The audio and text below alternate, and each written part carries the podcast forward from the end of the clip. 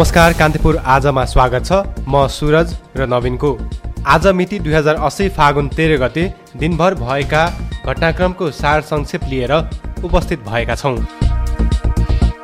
रुसी सेनामा भर्ना भएका रोल्पाका एक युवाको युक्रेनी सेनाको आक्रमणमा परे मृत्यु भएको छ। युक्रेनी सेनाले गरेको ड्रोन आक्रमणमा परे त्रिवेणी गाउँपालिका साथ राणा गाउँका चौवालिस वर्षीय घनसिंह पुनको मृत्यु भएको उनको परिवारले जनाएको छ। पुन तिन महिना अघि भारत हुँदै रुस पुगेर सेनामा भर्ती भएका थिए। रुसी सेनामा पुनसँगै गएका साथीहरूले उनको मृत्युबारे परिवारमा खबर गरेपछि गाउने शोकमग्न बनेको त्रिवेणी गाउँपालिका साथका वडाध्यक्ष भानबहादुर घरते मगरले बताउनु भयो रुस पुग्नका लागि करिब एघार लाख रुपियाँ खर्च भएको परिवारले जनाएको छ। मृतक पुनको शव नेपाल ल्याउन र क्षतिपूर्तिको व्यवस्था गरिदिन सरकारसँग परिवारले आग्रह गरेका छन्।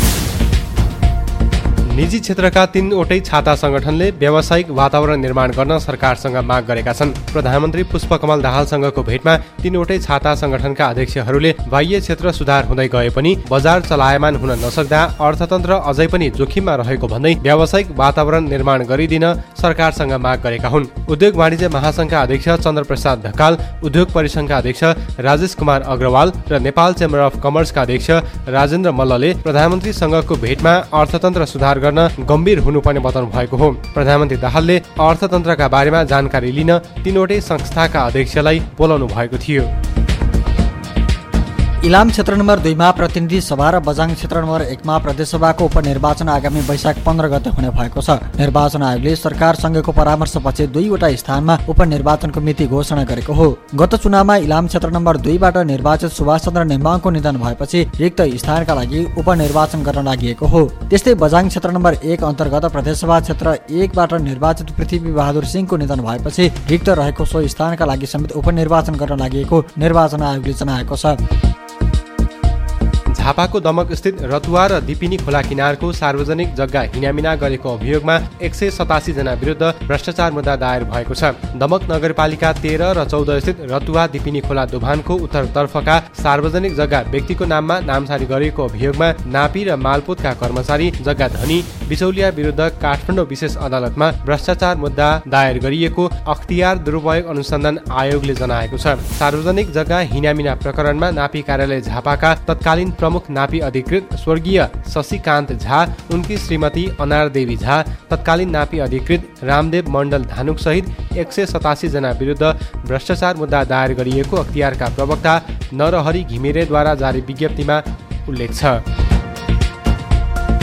झन्डै चार दशक अघि निर्माण थालिएको कालीकोटको बहुचर्चित कोटवाडा विमानस्थलमा अन्तत दोस्रो पटक परीक्षण उडान गरिएको छ। दुई हजार बयालिस सालमा निर्माण सुरु भएको विमानस्थलमा आज बिहान नौ बजेर पैँतालिस मिनट जाँदा तारा एयरको विमान अवतरण गरेर दोस्रो पटक परीक्षण उडान सम्पन्न गरिएको हो। सो विमानस्थलमा दुई हजार त्रिहत्तर माघमा कच्ची धावन मार्ग हुँदा तारा एयरको विमान अवतरण गराई परीक्षण गरिएको थियो। नरहरिनाथ गाउँपालिकाका अध्यक्ष नगेन्द्र बहादुर विष्टका अनुसार उद्घाटन अघि आज बिहान परीक्षण उडान गरिएको हो। विमानस्थल दुई हजार असी माघ एघार चार गते कालोपत्री गरिए पनि उद्घाटन नहुँदा कालीकोट बासेको चिलगाडी चल्ने सपना पुरा हुन सकेको थिएन।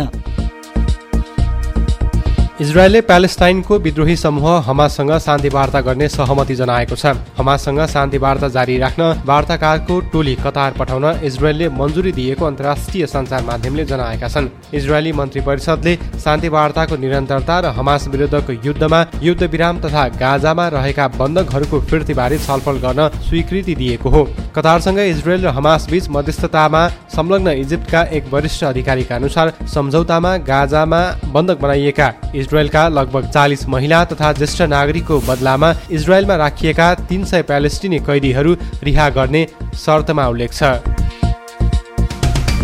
आइसिसी विश्वकप क्रिकेट लिग टू क्रिकेट सिरिजको अन्तिम खेलमा नेपाल नेदरल्यान्डसँग आठ विकेटले पराजित भएको छ। किर्तिपुर स्थित त्रिवे क्रिकेट मैदानमा नेपालले प्रस्तुत गरेको एक सय त्रिहत्तर रनको लक्ष्य नेदरल्यान्ड्सले त्रिहत्तर बल अगावै दुई विकेट गुमाएर पुरा गर्यो। विक्रमजित सिंह र सिब्रान्ड इङ्गेल ब्रेकले तेस्रो विकेटका लागि एक सय दुई रनको अभिजित साझेदारी गरेपछि डच टोलीले सहज जित हात पारेको हो। त्यसअघि पहिले ब्याटिङ गरेको नेपाल उनापचास ओभर तिन बलमा एक सय बहत्तर रनमा अल आउट भएको थियो। नेपालका ओपनर कुशल भुर्तेले छैसठी रनको अर्धशतक इनिङ्स खेले पनि अन्य ब्याटरले राम्रो स्कोर जोड्न सकेनन्। लिग टू अन्तर्गतको सिरिजमा नेपालले खेलेका चार मध्ये तीन खेलमा हार बिहोरेको छ। न्युरो टिम एनआरटी काठमाडौँमा जारी केपिओली कप राष्ट्रिय फुटबल प्रतियोगिताको सेमिफाइनलमा प्रवेश गरेको छ। ललितपुरको साध्यपाटो स्थित एन्फा कम्प्लेक्सको मैदानमा आज भएको खेलमा थ्री स्टार क्लबलाई एक शून्य गोल अन्तरले हराउँदै एनआरटी एनआरटी अन्तिम चारमा प्रवेश गरेको हो।